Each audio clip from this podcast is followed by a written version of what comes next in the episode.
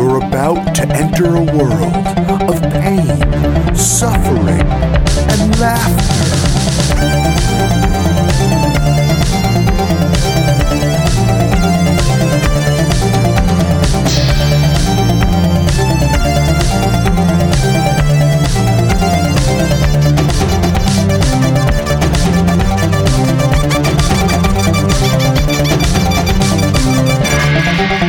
Worst gig ever.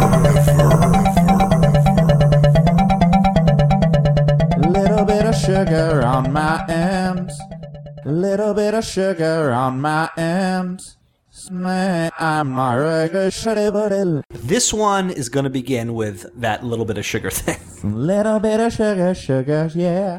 Uh, worst gig ever here, Mike Pace with Jeff Garlock Jeff Garlock here with Mike Pace. with those golden pipes singing a little bit of sugar here. Starting off this week's episode, we have the front man for the uh, Boston based hardcore band New Lows, Right. John Liam Policastro. That's- Hope I'm that's saying quite that a- one right. Yep, good luck with that, Uh, Dave. He has stopped by to tell us some terrible tour stories uh, from Europe, from a- a lot of a lot of grungy stuff. People Yeah, quitting he's got on squat tour. stories. Yeah, he's got people Squats. being left in countries because they lose things, and There's a lot a lot of uh, a lot of grit. it's it's the gritty one. A lot we we, we, we talk we about dubbed this one the gritty the, episode. the gr- yeah. Where there's a lot of uh, talk of uh, Beantown uh, beatdowns and Beantown, I've never heard of that. What is that? and uh, it's the town where uh, Heinz is based.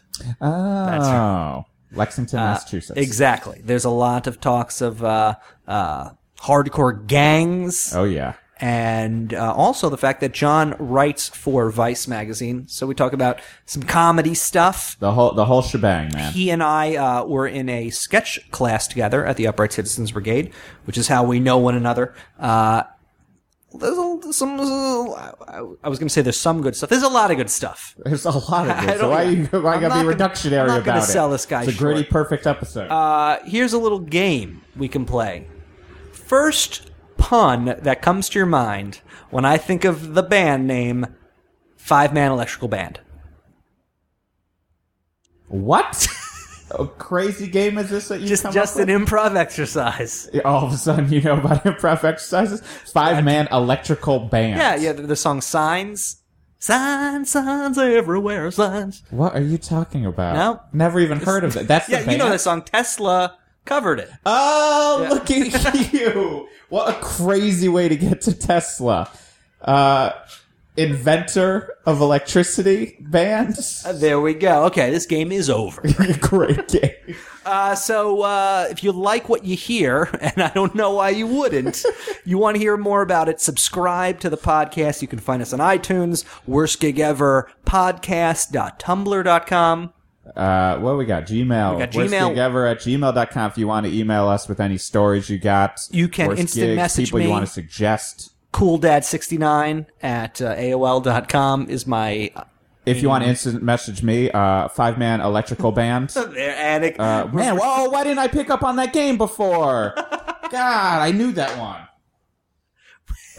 we are on fire. Uh, and so is John on this episode of Worst Gig Ever. Man, I'm a regular shitty booty, shitty booty, shitty booty, shitty booty, shitty booty, shitty booty, shitty booty.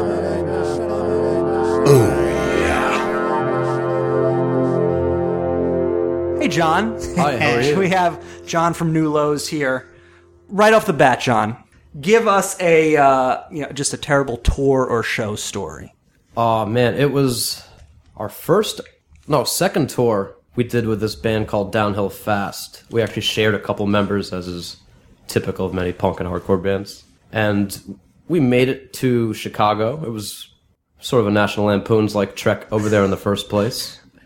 But one of the funnier moments that happened, this actually kicked off a day and a half of just insanity. It was the guitar player, this kid Austin, an old roommate of mine too he was a guitar player in the other band, and he was fed up with the singer Jimmy. Jimmy's a very big, kind of Chris Farleyan kind of guy. He gets like a bull in a China, China, whatever. It's a China shop or store. China shop. Yeah, not because that'd be a store in China. That would be ridiculous. Yeah. He doesn't. He's never been to China. Okay, out in China. not, not an Oriental market, right. He had a very bad habit of getting a little too into the performance and stepping all over his pedals.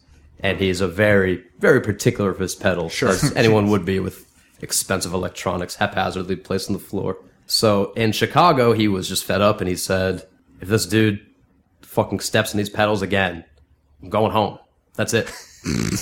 We're like, all right, dude, like, you're not going to go home. You're not going to leave a tour in, like, the middle of the country. Not only did this dude manage to step on his pedals that night, it was within three notes of the first song. and after he stepped on the pedals, he tripped into Austin, the guitar player, and sent both of them over his stack. and then his stack completely wiped out. So the band broke up on stage. That was the end of the band. The singer was too drunk to realize it because he was passed out, I think, an hour later. but this kid booked a plane ticket home, and we drove him to the airport, and that was Wow. the end of that band. That was it. That was it. So that was the first. Was it documented? Do you have any idea? Did anyone tape it? I don't think so. Ah. Oh. Those things never do get Right. documented. What was this band? Uh, they were called Downhill Fast. They were very short Oh, I'm lived sorry. band. Okay. Yeah, they were uh, sort of like uh, like dive, like early '90s Okay. cooler Boston hardcore, Yeah. kind of Right. burn, you know, jammy, groovy. Sure, kind of- sure. They actually did a Right. good quicksand cover on tour at one point too. What song? Uh, Phaser. Yeah, I was gonna guess Phaser. Why wouldn't it be Phaser? So, I mean that Because Landmine Spring would be a little. I Yes. think we'll just take people down. Exactly. Exactly. great. That's that is that's the song that I always think of when I go back to manic compression. Sure. Landmine Spring. That's the one is- where he swears. Yeah. Um, so Probably your about backpack Kurt Cobain. straps. Maybe. so so how far into the you were? This is This was towards the probably be- a week. a weekend and Yeah, this is and the weekend of the That tour. was it, and then the rest of it from That there. was it. So we absorbed him into the. He was, you know, what, what are you going to do? You plan to go on tour, and your band breaks up, and your the bass player flew home too. So the two of them flew That's it. home. That's it. Wait, why'd the bass player go? Just because he was like, Like, ah, fuck it, why not? this? Yeah, like, if he's going too, I'll go. Right. Like, this is ridiculous. Yeah. Uh, how much more of the tour did you have? We had about a week more Uh huh. from Chicago. We made our way down to Chattanooga, Tennessee, Uh huh. which I think is a ten-hour drive. It was one of the longer Pretty drives. fun. Yeah. we were drinking in the van most of that trek and hanging out in Walmarts in Indianapolis, the typical thing Yeah. to kill time with. Just thinking of what we were going to do to fill in the slot of the other band gone. Right. We were like, fuck, we could probably still make extra money if we can maybe think of something else. Right. We decided there, there was this uh, hardcore band from Boston around the same period called The Wrong Side. And the, the front man, this guy Morgado, he's very, he's like a wrestler, very cartoonish, a showman. He's a showman showman. You got Chris Farley in one band, and then this guy. in and another. uh, you know, people like to goof on him a little bit, but he, you know, he's he, he was a great guy, and the band is awesome. I just and- push that. You can push that thing. in. Push it for in, the yeah. listener. The uh, pop filter. Pop the- filter's falling apart. John's It's a little story is so DIY. intense that it how we just do it. destroying our equipment left and right. Mike punched me in the face. um, so this band, they they they were very popular, very good cult following, but they broke up early, and this guy just didn't want to accept the fact that it was over. So he had a scab lineup. Right. Pretty frequently. Right. Uh-huh. I was a bass player in there at one point too. We, all- we all did our time. So we thought it would be hilarious to make up a story that the wrong side was back together and playing shows exclusively in the South, which anyone with a brain will realize it's the stupidest thing you've ever heard. No band beelines to Chattanooga, Tennessee, Yeah. to kick off a reunion Usually tour. the part of the tour you're getting. Maybe Tom Waits, Yeah. but I, I think that Sure. might be the exception. Yeah. If you like pork pie hats a lot, you might be going down. Little hats. The Tom Waits little, hat tour. hats. It's my favorite. Tom Tennessee Waits is not record. has never been kind to my band. I don't like I- playing there. It's, No. it's even Okay. like Memphis is like it'll yeah it'll be No, like it oh was I never- don't know what happened man I thought there'd be ten people like and it's like well I don't have to tell you so you you absorb Mugatu. we absorbed Jimmy into the band and and said we will just pretend to be this other band. We used our roadie Jared to be Morgado. That was we're like this will be Morgado. They had never toured down there before, so we had kind of the leg up to pass him off. Who's going to say this is not Morgado? right And no one did. so we make it. second this ain't the Morgado we know So we make it down there. Very backwoods, you know, it, it looked like sort of Texas Chainsaw Massacre from the outside. and then we get inside and it looks like platoon bunker just a little basement kind of gig, and just very back, like, very nice people, but everyone was drinking a bottle of whiskey, it seemed, and getting a little rowdy. Our set was going on; they were smacking themselves in the faces with bottles. Like it's still one of the craziest shows I've ever played, anyway. So I have to love Tennessee for that. Sure. So then we have the wrong side take stage. And by that point in time, we'd already flooded hardcore message boards and other places, the Bridge 9 board and places on the internet yeah. that the wrong side's playing. Some kids ended up driving from over eight hours to see the show. Really? We started feeling a little bad. We're like, well, this is not. One of the kids. This had- joke isn't as hilarious as yeah, we well, thought I it mean, would kind of be. was, but uh, you know, I, I feel a little bad now. I guess Right. one of the kids had driven eight hours. He had bought a T-shirt off the bass player of the band. This kid Dookie was his name, Yes. I like and he showed up with the shirt just to you know be like, "Hey, I got your shirt." And again, he'd never met him, so I had to pretend to be this dude. I feel a little bad now. Sure. So they're they're a straight edge band, most importantly to note. And as we're about to play, Jared as Morgado informs me, I just ate a shitload of mushrooms. it's like okay, you know, Yeah. use that for how you have to use it. He was doing straight edge speeches, telling them how proud he was of all of them to to be living pure and Yeah. free. The show ends. It was actually a great show. Did very well everyone starts flooding the internet. The wrong side is back. They just played Tennessee. they just played Chattanooga. We partied at their house later on, and you can't make this up. Above their record player was a picture of the singer Morgado from their LP. Uh-huh. One of the Chattanoogians, I think is what you call them, one of the Chattanoogians said, It doesn't really look like Morgado, and he doesn't have the tattoos. So we just said he would Photoshop them because he was very vain. Yeah. And meanwhile, our Morgado is tripping on mushrooms with a kitten locked up in a bedroom upstairs.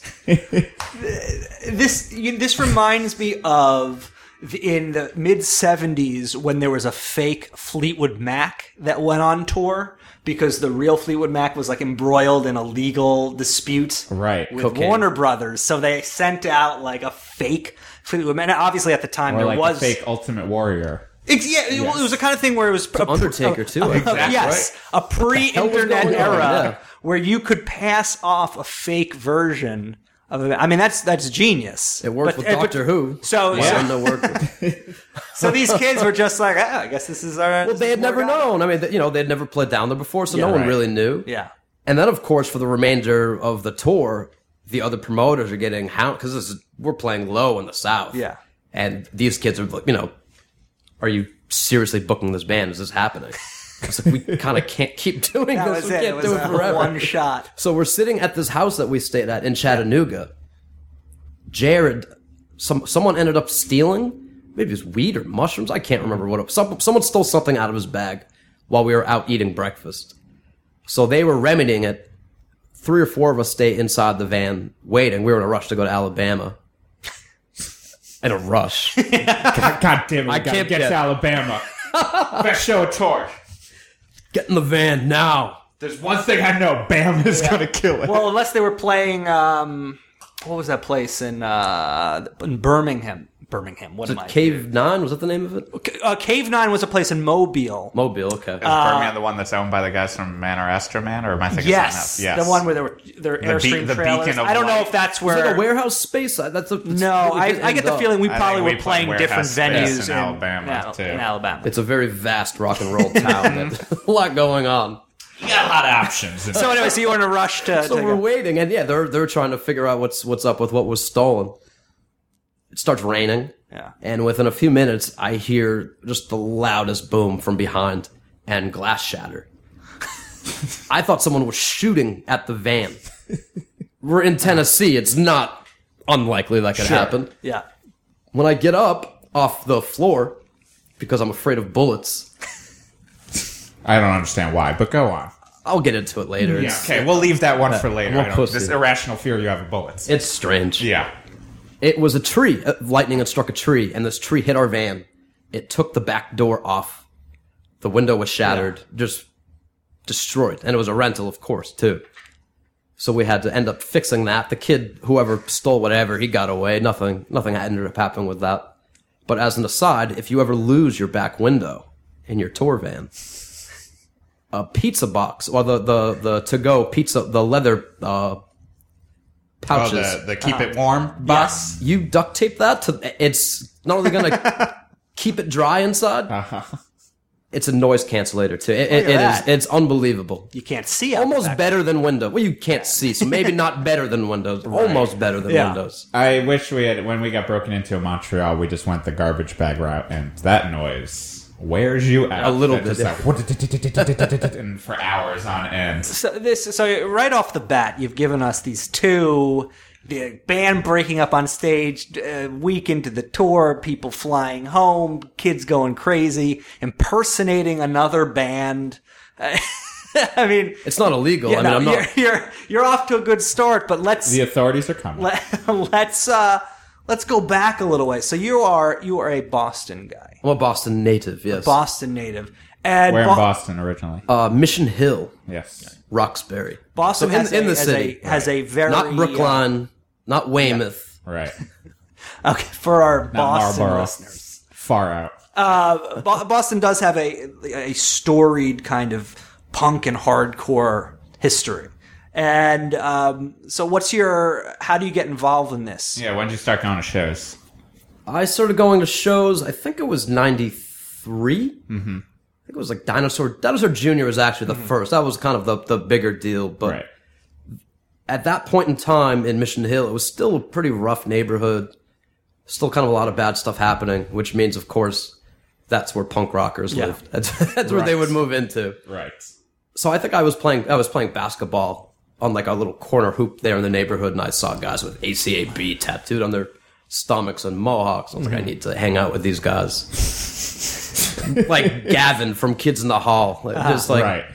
asking just the most redundant questions over and over again, and Yeah. stealing their old golds and their Meisterbrow. Yeah. and they sort of, the, the rat thankfully was only a 15 minute walk away from where I lived. Right. We weren't allowed to go there, but you know, you would say The rat being the Rathskeller. The which was Rathskeller. like, the- Legendary, uh, Legendary, punk uh, club in yes. Boston. our CBGBs, Sure. I, I guess. Um, and so, I mean, so you're you're still you're you're. So, how old are you? I'm 31 now. Okay, okay. So you know we're we're all in the same ballpark. Er- early 30s. Right. You might say two mid 30s. yeah, we early.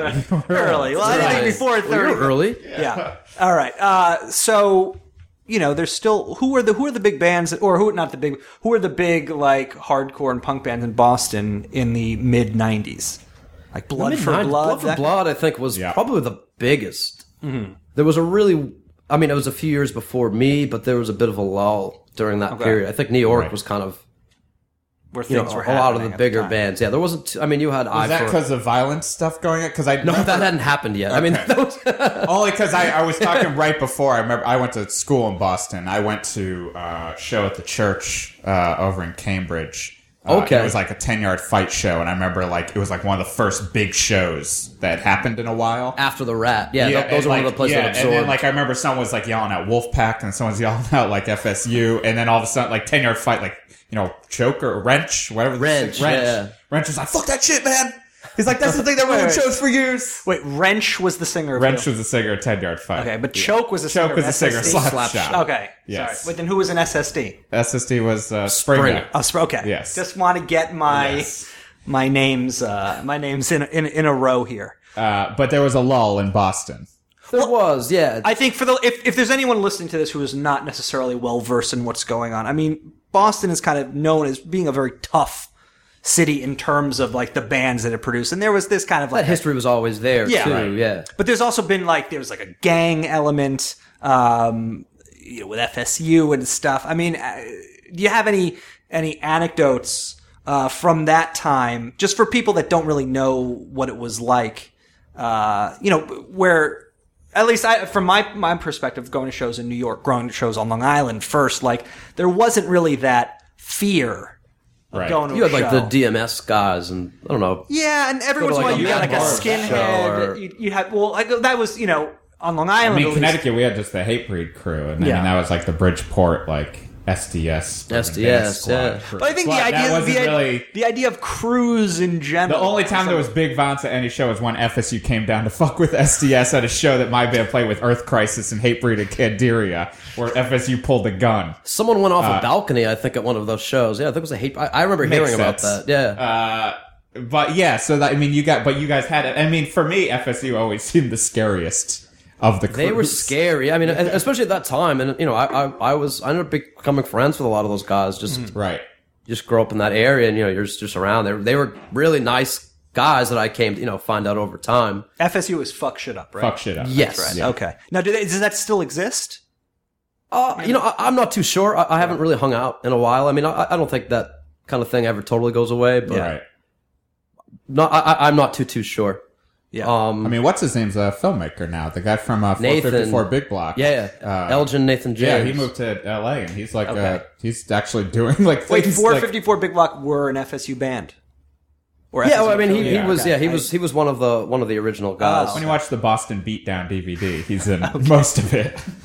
No, Nathan, Nathan was actually like one of the guys that influenced me right.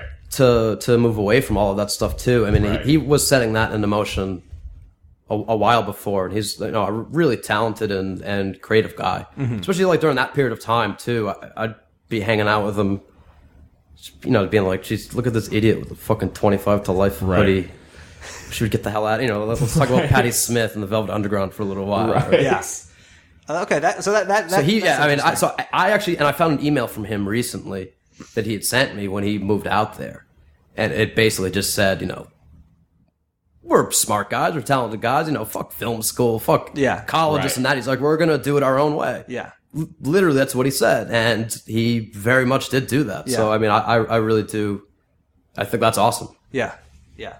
Uh, so yeah, so what the early day? Like, I mean, you were probably going to shows like every weekend. Yeah, because I mean, I, I luckily lived right in the city. But I mean, a- again, although those guys, like they, it was that period where everyone was like seven foot. You know, to go to a show Sure. and be like, Stay Puff Marshmallow Man is fighting Right. Godzilla. it was insane. Right. Like everyone was just a giant. Like just I never Yeah, got. I like- could. I never got involved because it was like I'm tiny. Like Yeah. I've never been in a fight for a reason. Like you know, like I've gotten through all this time. Like good luck. Yeah. like, it was. It, it was. It And was still a lot of scary. fights going on. I don't think. I mean, I, I don't think a lot of that stuff was ever completely people setting out to just decimate somebody. You, you know, people just do stupid shit at, at those kind of events Unless they all were filming it for the Boston Unless, Beatdown yeah, yeah. DVD, which is a great DVD that used to be We'll available link on it. We'll, Netflix. we'll link it. The Boston beatdown. It's literally a collection of FSU guys So- beating up. No, that was actually the funny thing about that, and the news jumped all over that in Boston. Those actually weren't FSU guys. Oh, they were. Well, these were people. You know,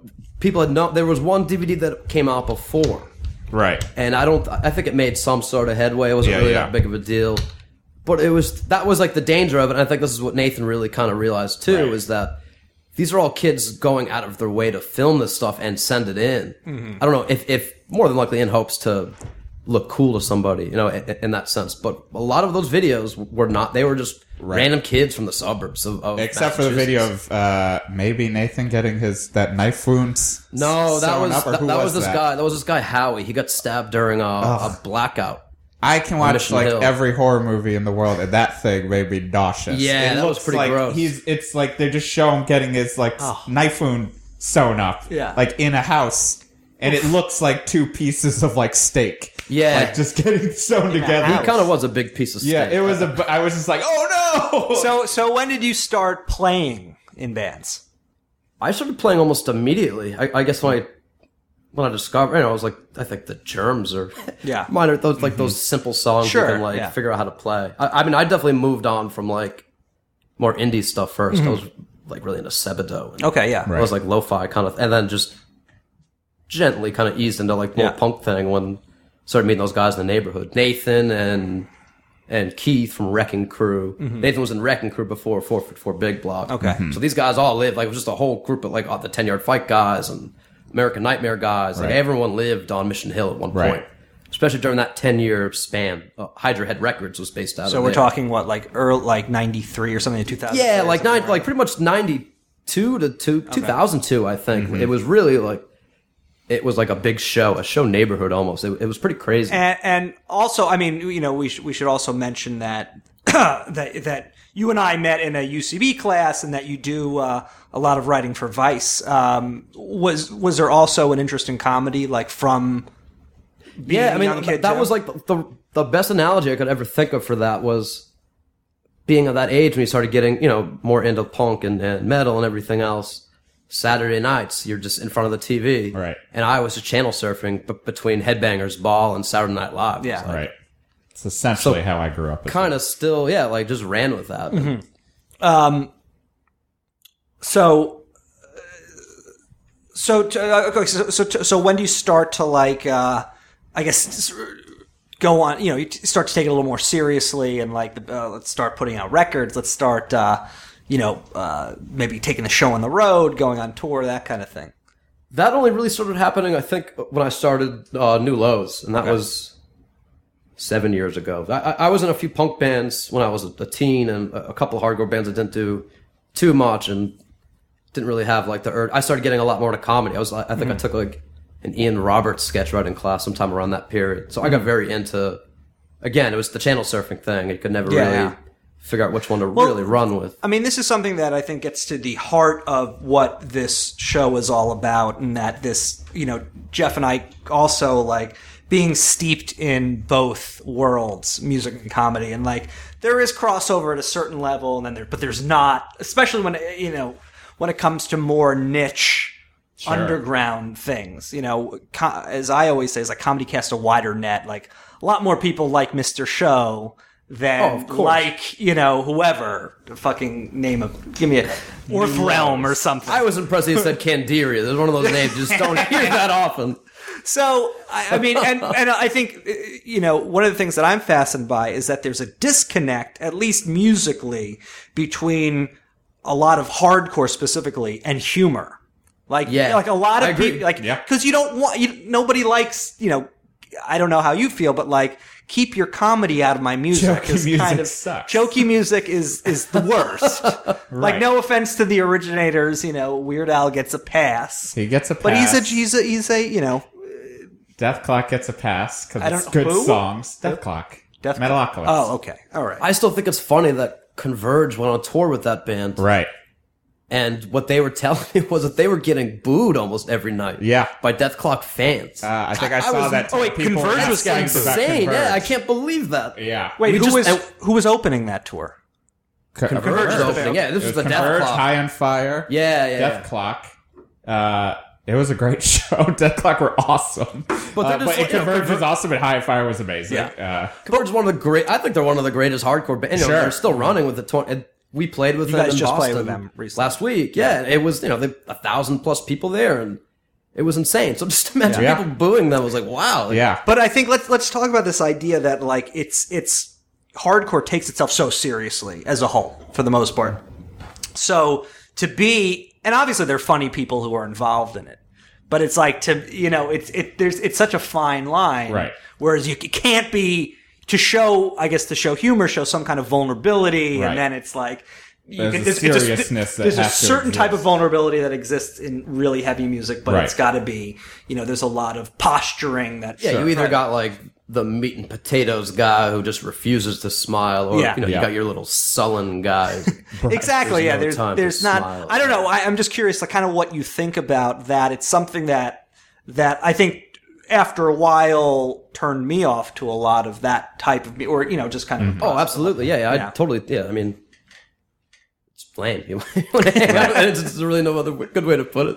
but on the, the other side is that you- to make it funny is you're, you're playing with fire you know if you want to Yeah, uh, to make funny hardcore. Ugh, forget that. Get out of my face. With See, it. exactly. It's like a, Yeah, it's, it's like a the worst knee-jerk thing in the world. Yeah. I mean, were you? Were uh, was there a point where, uh, like, uh, were you involved in the comedy s- world of Boston, um, or did you kind No, of not- keep those, not really. keep it separate? Yeah, like, it- it's it like was- almost like comedies in New York. Uh, and- Essentially, yeah, yeah. I, I- I don't know Hardcore why. I, Boston. I, I'd gone to a few improv things in Right. Boston, but I, I, the UCB thing really right. sold me quick. And I mean, I, I was a huge fan of the show when it Mm-hmm. came out at Comedy Central. Then you found like the old videos they were doing too. Right. They had like Black Flag songs in there. So I Sure. was like, oh man, like even they're into this. Like this is. Right. So that was actually one of the first Bridges. Mm-hmm. one of the first bridges, yeah, that I found. It was, it was with those guys, and I also happened to find their show, I think, to be funnier really than I love Mr. Show and kids. Yeah. You know, you have those debates Right. Yeah, yeah. forever. But that show was incredible, and Right. the way you know I ended up taking the improv classes with everyone too, just the way it was structured. Yeah. I mean that is like that's punk. Right. Yeah. and it's you know you don't even need gear. Sure. yeah. Well, I think one that's I, I mostly was wondering about uh, you know being involved in the Boston comedy scene too because like when I was there, I you know it wasn't you know I was just into hardcore like and music, so like I didn't pay attention to it, but it didn't seem uh, as existent. Like really, like you know, it's like the stand up is equally as scary as parts of Boston. Yeah, But I mean, it's like the stand up that was scene is, more like, Boston. working It's- class Boston. That that's a scary world. That's And what, like then, a club comedy. the club, comedian, like the ultimate club comedian. And then like you know there And was those were like legendary, like in the seventies, eighties. Like Right. It was a very legendary and Yeah. you know Uh, competitive, and brutal. yeah environment. exactly. And it always when I read about it, it seems like the scariest thing in the Yeah. world. Uh, and then you know there was like the kind of Emerson crew, like cross comedy, like started there with like David Cross. But like yeah, I never went to any comedy stuff there. I saw Tommy Davidson once at fucking Faneuil Hall. Like that's it. Like it was. You I don't know. specifically went to go see Tom. Yeah, I was he just- promoting like? No, he was just what doing the stand up, and he was fucking funny, man. Because he was sol- he was a solid stand up, like Yeah. surprisingly Yeah. at that point. Um, but yeah, like I, it never occurred to me. Like there was the improv teams at BU, and I just did not. Yeah, give a fuck. I, I, I didn't know that either. I mean, I, I kind of wish I did. right. You know, and then a af- and, and after the fact, like a couple years after, like I graduated, there's Pangea 3000 who were from BU, and they're you know fantastic. They're probably one of the best sketch groups at Although they're not God, around for it, like sure. they, they kind of are done. they're basically kind of done right now. But now because Arthur Meyer writes for late night, like you know, Seth is keeping it, essentially they're the- keeping it Mm-hmm. alive. So Seth Reese is the head writer of The Onion. Like you know, there's there's a reason like they were so good. But yeah, it just it seemed like there wasn't. It, it just the scene didn't seem to exist uh, in Boston for me. And I don't know if it, it it just felt like that was part of it, or just like you want to keep your world separate. I, I mean, I, I again, I, I don't think I really ended up looking for it there in, in that sense. Right. And I mean, I ended up coming down to New York a while ago Right. for the UCB thing too. I think that Ian Roberts that was like 2001 or two or something Right. like that. So I think it's a bit more of a bigger thing now, and I think it's because UCB just exploded. Sure. Mm-hmm. I think a lot of it did filter its way back up into into Boston. yeah, So I mean, like there, there's a couple improv spots open now, and Yeah. There's the imp- is there the improv in Boston? Is that what it's called? Or- Yeah. Yeah. I, I always thought it was amazing that you would. I'm assuming you would come down for the weekend, but you were to come in, taking four hour. You know, it was like an eight hour trip to come down for. that's uh, what I used class. to do. Yeah, that was that's that takes. tiring. You know, that, that definitely takes. uh, I Thanks, yeah, Fungal. I commend any student who does that. Whatever people, even are from Philly, I'm just Yeah. like, ooh, okay, good luck. I wouldn't have. That's done what I that. did for improv at first. Yeah, I think Right. it was like the first three levels. I was coming down like every weekend, and sometimes just go back up that night. And then eventually just ended up moving down too. So Well, so so let's getting back to melding the comedy and music. I have not seen New Lows live. Is there any stage banter, or do you inject any of your personality into like? Because I I'm seeing on some of your your Facebook posts like there's definitely a levity there. yeah, I mean, you know, because you're gonna someone's gonna break a string. Yeah. Sometimes an amp's not gonna work. You Yeah. can't just stand there. I, I guess you could. I mean, Some people do. But no, so you're you're not opposed to cracking a No, joke. in no, front no, of it. not at all. No. Yeah. Um, uh, you know, and it's it's also interesting because There's none of like Yep. punks be doing this, skinheads be. Well, doing I just that. don't know if there's a. That- was that's, a an old, point- that's an old Tommy Davidson routine. I loved it. It was think. really good. I remember actually being there was this guy Isaac Ramos. Do you remember Isaac Ramos? I He was in Dog and Pony do. Show. Yes, I do remember that. But guy. my- for the listener, he's he's a guy. Yeah, he was just the guy. but he He's was a in- human yeah. being who existed. Either like you, or might I. not. But I remember he used he was the I remember him doing at the Tin Can Full of Dreams Fest, which was a hardcore festival that my buddy set up. Uh, Name like that, how could it be anything Yeah, but? he did. Uh, he's one of our favorite listeners, so don't He be a is. jerk about That's- it. no, that's, uh, this is- but uh, he Great was Isaac. Did the he was punk rock stand up. Uh, and I remember it being, I was actually bummed because it wasn't more like that. Skinheads be because I was like, that would have been hilarious doing because they totally do that. Yeah, doing fucking straight up observational Seinfeld like style comedy. But instead, his whole bit was about how punk he was And I was Uh-huh. just, I remember just being, bummed. I was like, man, I would really legitimately love to see Yeah. someone who's got a great Mohinder joke or like something like so obscure because that's the whole point. Yeah, yeah. You're doing a stand up set at a fucking hardcore festival. You know your audience. That's the and that's the only place you'd be able to get the get only away- place, get and away that's with fine. Like, but I, I always They was like might kind get of- it, but they're also probably not even going to want to see it. Right, that's the bummer too. Is like, yeah, no one would want to because they would want to see the the uber sincere band playing It. Rent It's- America, Yes, Rent America screaming about the worms. the word. Yeah, we have to get those guys on. I would show at some fucking point. kill to get Rent For the America. listener, that's that's a story that doesn't even. Did you ever know that Rent America story? No. Rent America were like this fucking like cry. They became that band Face Down and Shit. Uh, who were on relapse for a while, but they were like this like screamo, but like early screamy band. Uh, but they were their thing was they cried. Like every show, they would break down and cry. And one of the best Rent America stories is that there was one show where they started freaking out because they were talking about paving and like paving the world, and one of them just started screaming, "The worms! What about the worms?" and that kind of sums up the world of hardcore that I feel like I was living in. Well, yeah. at that time, that Uber way too sincere, Yeah, yeah, Like, Way too everyone- politically correct, way too politically mid-nineties, uh, correct, crying about earthworms dying, where you're kind of like relax and play. A fucking set Everybody of your wearing- terrible music. dude. Everybody wearing a formless, baggy, you know. Everyone sweatshirt looks like and- the emo dance in the sick of it all. Uh, it's- fucking in the underground. It, it, was, they were more kind of Marshall Applewhite looking, very like cultish. Yeah. That was a tough time. I'm glad we got that story out. That's that's it's one. what I fucking love. Reds. I mean, i- if anyone ever knows about Reds America, come up to me and just talk because I want to talk about. Uh, I Reds need to America get all the informed time. of this. a bit so more. so so s- speaking of tour stories give us another give us something else give us something maybe from the from the new lows days maybe from your your recent european tour that might qualify as a worst gig Man, I, I think the absolute worst one would have to be the bass player. Jimmy, this is from Down Low Fast. Years later, we've taken him in our band now. okay so now jimmy is playing in new lows of course. okay Of course he is, Jimmy. Why We love wouldn't you. he? Yeah, he, he Jimmy was two falling over times. people when he was singing. so might as well Jimmy put, two times. put an instrument in his hands this time. you're probably here let me let me correct hold on So Jimmy two times. Jimmy two times. I'll say it. yeah He ended up losing his passport and his bag in Wales. We, we were all out. We were drinking on. this is just on your recent you guys were just in europe Yeah, we were just in Europe. He was uh, How long were you over in Europe for at this point? about a, we were in Europe for I think two weeks at this point. It was Okay. a month long tour. Right. So it was- yeah, it was about halfway through. We discovered because we were very broke at this at this point in time, and mainland Europe is a bit more generous when you when you arrive at your shows in the Oh, UK. yeah. The UK just kind of, hi, how are you? Yeah. Fucking yeah. In a pee different in your accent. face. So in our leaner times, we discovered White Storm cider. Which Sure, was like- it- yeah. It, was served in three liter plastic jugs. Blast. And the only people I saw drinking it were really maniacs on the street in Scot or in Wales, who I don't think really belonged on the street in the first place. So me and Jimmy went through a couple of them, I think. And lo and behold, he drops his bag at some point in time, and none of us give any thought to it.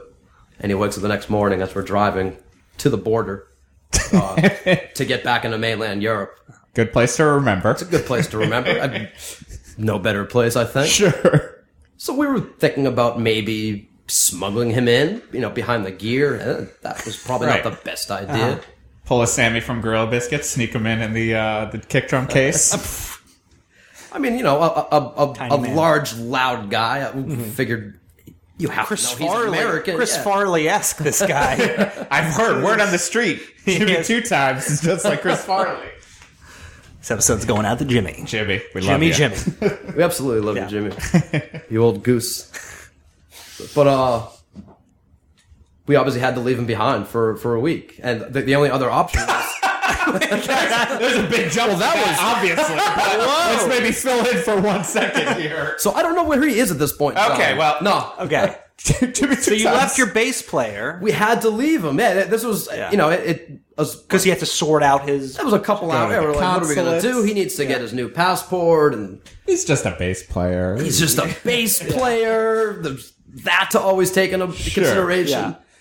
But we had to, our, our drummer was actually due to fly home early anyway, and he was flying from Belgium.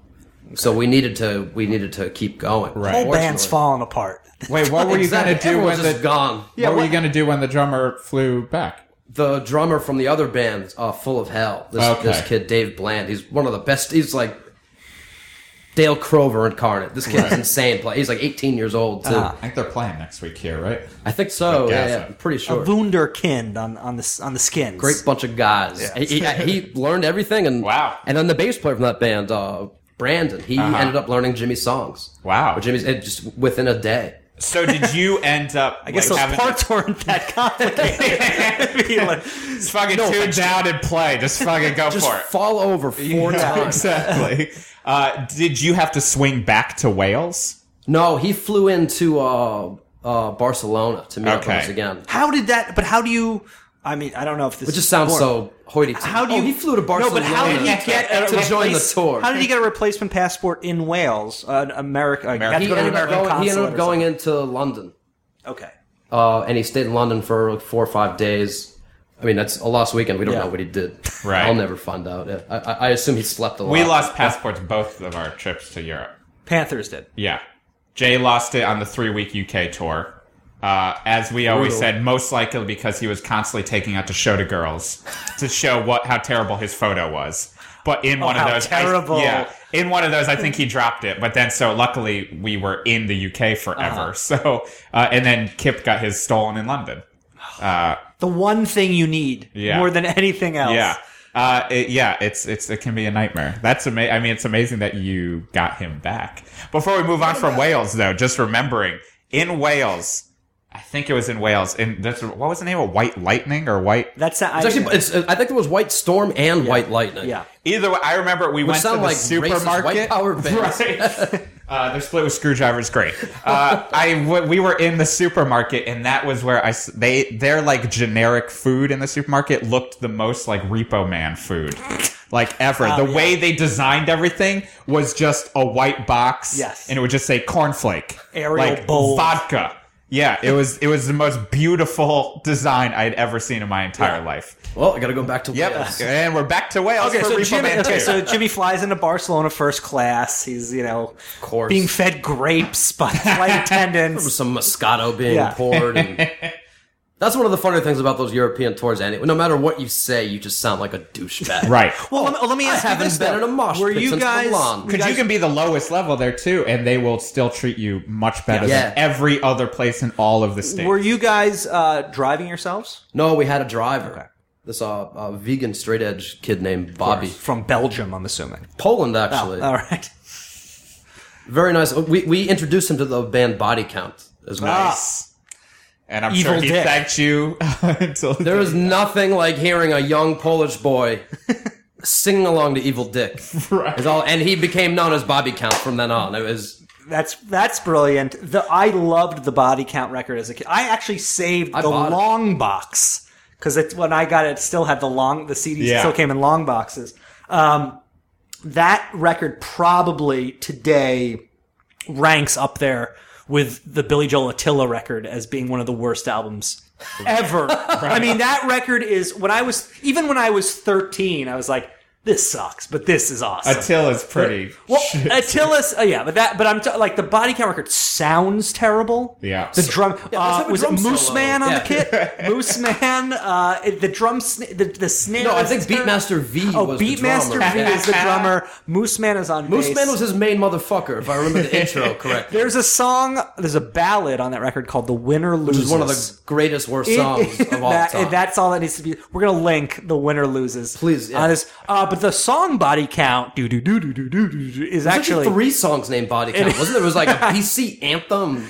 There was That record was something else. And then, of course, there's a song about uh, that. All all I remember is Ice Cube saying, "If you from Mars and you have a pussy, We will fuck we will you. fuck you." That's all we're trying to say. It's, it's true though when you think about it. I mean, I'm just happy that it allowed him to show up in the Cannibal Corpse documentary because all of a sudden he liked metal. But like, that's my favorite part. is when he said, You got to understand the thing about the time. And Cannibal Corpse came out. I was like, oh okay, I guess I'm gonna listen to this for ten minutes. So I, I'm sorry, we keep ca- cutting you off. Finish. We can talk about body count. I'm We'll, we'll go back to my. Was there was there Evil dick. Was, was there I mean, an that's the end whole to point of this story? podcast, talking about body count, but whatever. We were going to Was get back there to an our end worst to the game. story? Potty count. Ultimately, Jimmy comes back with the band, and you guys are reunited. Or was there something else that happened in that story when he lost his the worst. passport? No, the, the worst thing that happened to that, but that was obviously as bad. You lose a, a guy. That's pretty. It's not your objective. Yeah. being on tour.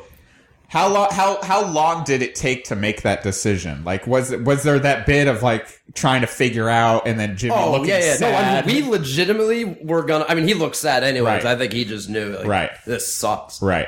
And he was actually kind of pushing for it. He's like, "Look, I, I kind of know. Like, where this is like, I know you guys aren't happy right now. Jimmy two times knows the score. Maybe we need a break." Right. I think we we talked about it for like an hour or two. 'Cause Right. Because I mean, it just there's like just no time to Right. Yeah. You can't, you know, because you're still rushing for like the other show. You gotta get on Right. that ferry to the There's mainland. the ferry. Yeah, yeah, yeah. Yeah. Yeah, that's um, uh, Europe is a uh, is always is always memorable. Yeah. It's the best. Yeah. um, so just uh, I, I also want to talk about. Um, so you you do some writing for Vice, I do. and so how did that how did that come about? That came about from uh, uh, the weekend editor, this guy Anthony Papalardo, Uh-huh. I Uh-huh. who thought it was, in uh, In My Eyes. Boston band. And ten yard fight. Ten Yard Fight. Yeah, yeah. And then uh, he hit me up. It was just really out of nowhere over the summer. yeah. That They just we're looking to get some new content in. and- Because uh, your articles are hilarious. You do a lot of interviews with, uh, um, uh, you know, people should, Different should check walks it of out life, from like- different walks of life. But you just did one I, I was reading with uh, when Aerosmith played a uh, free show in front of their apartment where they formed in Boston. where we used to hang out. It was, it was a punk house also at one point. So when we Oh, really? found that, I was like, wow, yeah. but I admire the fact that you asked some dirtbag who you were interviewing. You would think I asked him. He approached me. this Wow. was like just like how does this happen? but you you just you were so exhaustive in the questioning that that John asked this this forty year old meth addled you know dude on the was street on meth, yeah, what there's he no way. thought of the Rick Dufay uh, era the the post Joe Perry like nineteen eighty to eighty three. Uh, rock in a hard place era Aerosmith when both Whitford and Perry were in the band and it was uh, They were in body count. I think, at was- that point. they, I, they were Bring it back to body starting. count. But so Aerosmith had two scab guitar players. I'm Yes. fascinated by this era of the band because I don't, I don't think, I think it's bizarre. Yeah, it's yeah. bizarre. But Rock and the Hard Place is actually not a half bad record in terms of classic Aerosmith. The song Joni's Butterfly is a is a, is a classic cut. As a Boston guy, do you have to like Aerosmith? Do you feel that in your your blood?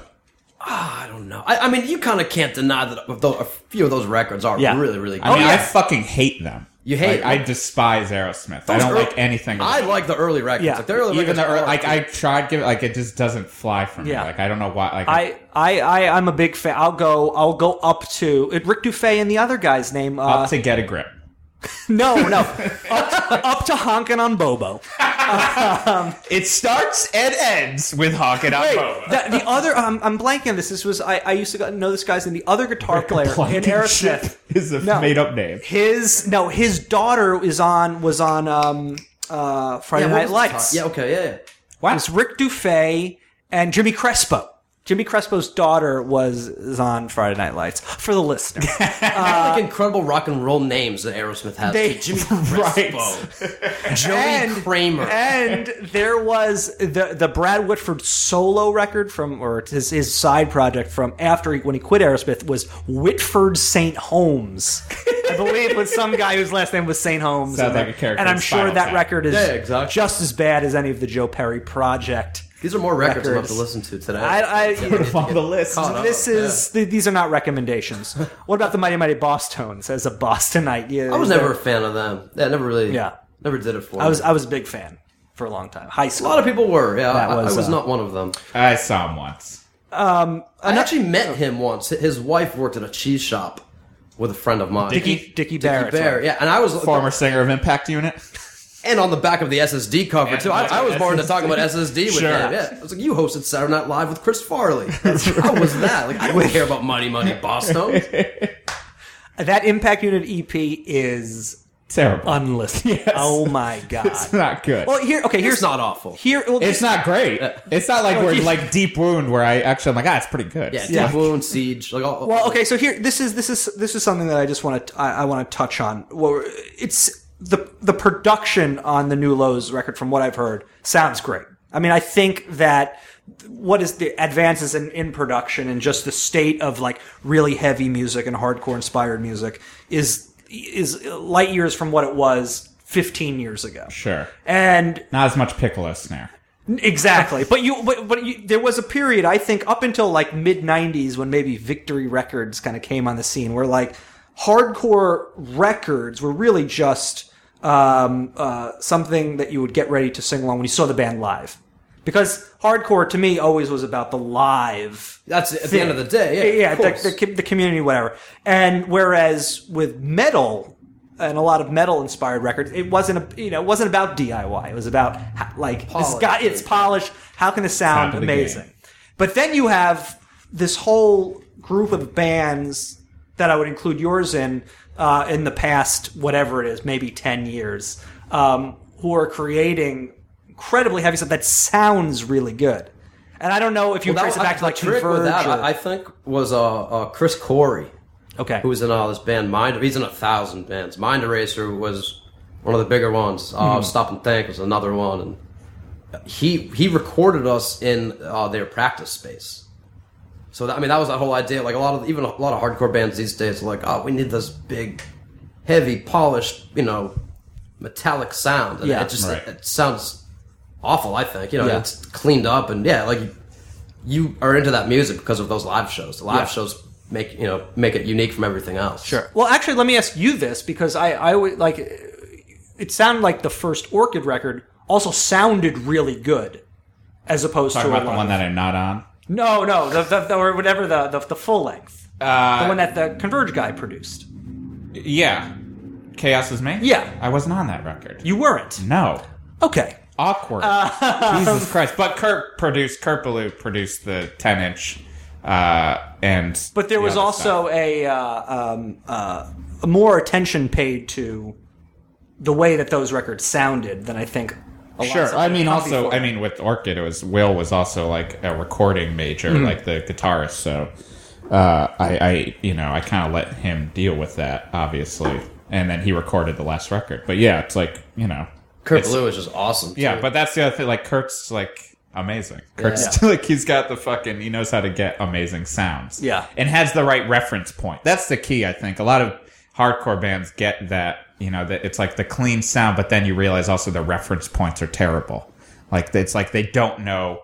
Like they're not referencing the right old bands or the right records. Like they're coming from a place of like ah, when if we talk about influences, it's probably pretty shitty. Or if you talk to Kurt, it's like oh, you know exactly what bands we're talking about and Yeah, the yeah. right bands. Like Hmm. it's not like oh here's this other shitty sounding hardcore band or maybe you sound like this. It's like no like this part should be like Swans and then you fucking mix in like you know they should have like a more orchestrated part whatever it is. Like he's he's aware of other music. Yeah. Like that ends up being the problem with a lot of those like well produced terrible sounding hardcore records is the reference points just don't exist. The Hmm. I think- reference is only in hardcore. I think he straddles that really great line too, though that you want to kind of have your sound. You can listen to it and say, like, "Oh, this is a Kurt Ballou record," but at Right. the same time, it very much has the individual band Right. sound too. Right. A lot of kids, I I think, are in. the rec- We recorded with somebody and it was awful for one of our seven inches, and just every one of his records sounded exactly the same.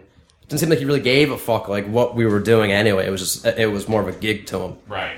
So you know, it's it's end up becoming this like Bob Rock Jr. Like, oh, we have Right. the Bob Rock sound. Like e- every you know, Like when I Please recorded sound my like first true. high school band's demo, and the engineer apparently, when I was in the vocal booth, went, "You supposed to sound like that?" okay, cool. Just want to make sure. Uh, and we just had to go on with that. I was like, "Well, there we go." So uh, here- here- here's another question: in terms of the right influences, like where does entombed fit in? How much do you you love the guys. term "entombed core"? oh, I'm so tired of that. Right? It gets gets a little tired. I'm not even the hugest entombed fan. I, I like them. I, you know, I've I haven't listened to much metal these days anyway. But Hmm. yeah, a lot of bands seem to be kind of like pushing for that whole. I don't know. Yeah, it was, was never really. But does that also does that entombed core thing go back to Wolverine blues era, or is it even before? Like I think it's uh, from Left Hand Path on. I think it's Left from Hand- yeah, yeah, Nihilists on. Like even the, the band before Entombed. Okay. But especially Left Hand Path. I mean, that was the beginning. It's that guitar sound. It's the the me- heavy metal pedal turned everything up to ten. It's the old school Swedish death metal sound uh, that people love, and me included. Uh, yeah, I mean, well, yeah. So, what are what are, what are your influences then, if not? I think at the, at the start of this band, Ringworm was, was a big one. Everyone Right. Mm-hmm. was really pushing for integrity. You know, I, I, Right. I think Ringworm. I think the promise. I, I think it's better than any integrity record. That, I think that's Unpopular actually opinion, I but think I'm that's fine. actually a thing people forget about in the like that entombed core lazy label, like because all those labels are pretty lazy generally. Of but course. people forget about uh, the Cleveland s- sound more so than just Swedish death metal, like because I mean For the fucking listener. integrity H one hundreds like ringworm like that had like One the- Life Crew. yeah one life cr- like but like that Clevo sound like has a very Wait, distinct wasn't doesn't Ringworm have One Life Crew? There was, yeah, there was a Probably. tie with all those guys. Yeah, I mean, With Big Steve. but like that holy terror sound is that kind of the same world. It's like you know, it's just but like kind of you know end up getgetting produced like a I- little. but I bit think better. Ringworm was a little more removed more removed from that too. I mean, they, they shared Frank Three Gun, Right. One of those legendary riffers of Who's of also our in time. Hatebreed. It's in Hatebreed now. Yeah, So hi Frank. so wait, one, and one of those guys has a cigar shop or something or a jet ski shop. That's a Cleveland Sounds thing. I- I'm about sure. right. Yeah. love it. Cleveland, scary. So what's so what's what's what's what does the future hold for both uh, new lows and for your the stuff you do on the comedic end? Uh, coming up, we're- we're still in the process of writing more songs. Hmm. Uh, do another LP on Death Wish.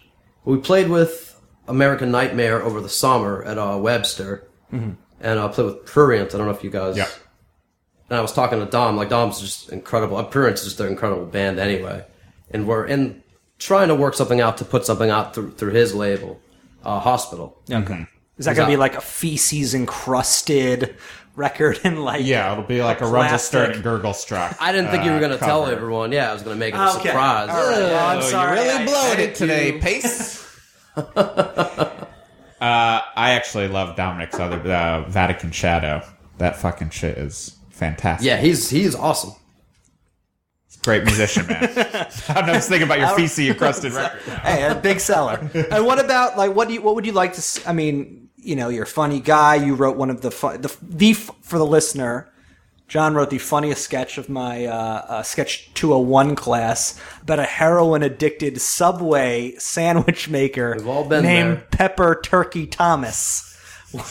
Which to this day, whenever I think of Pepper Turkey Thomas, I always I always crack up. Like, is there is there? Do you want to keep pursuing Oh, of course. writing and Yeah. like do you or doing? Is this improv where I and ask stuff? people to hire me? You could you could do that. Can you hire me, people? All right. Please? I think Big Steve's got some openings at his uh, jet ski Cigar shop. Yeah, what a douchebag he is. Jesus, that band was awful. All right. So uh, uh, just to, to bring this uh, bring this full circle here, uh, question that we ask all of our guests there: What do you think of the word gig? Gig. It's I love how it's always in stereo, just for gig. I got no beef with it. You find yourself, I don't know. A gig's a gig. A gig life. you gotta get in a gig mindset. Perfect Gigs- answer. A gig's a gig. Uh, Well, John, uh, welcome back to New York. Thank you. look forward to uh, to seeing you around uh, the the streets. Don't forget the I'm not struggle. homeless.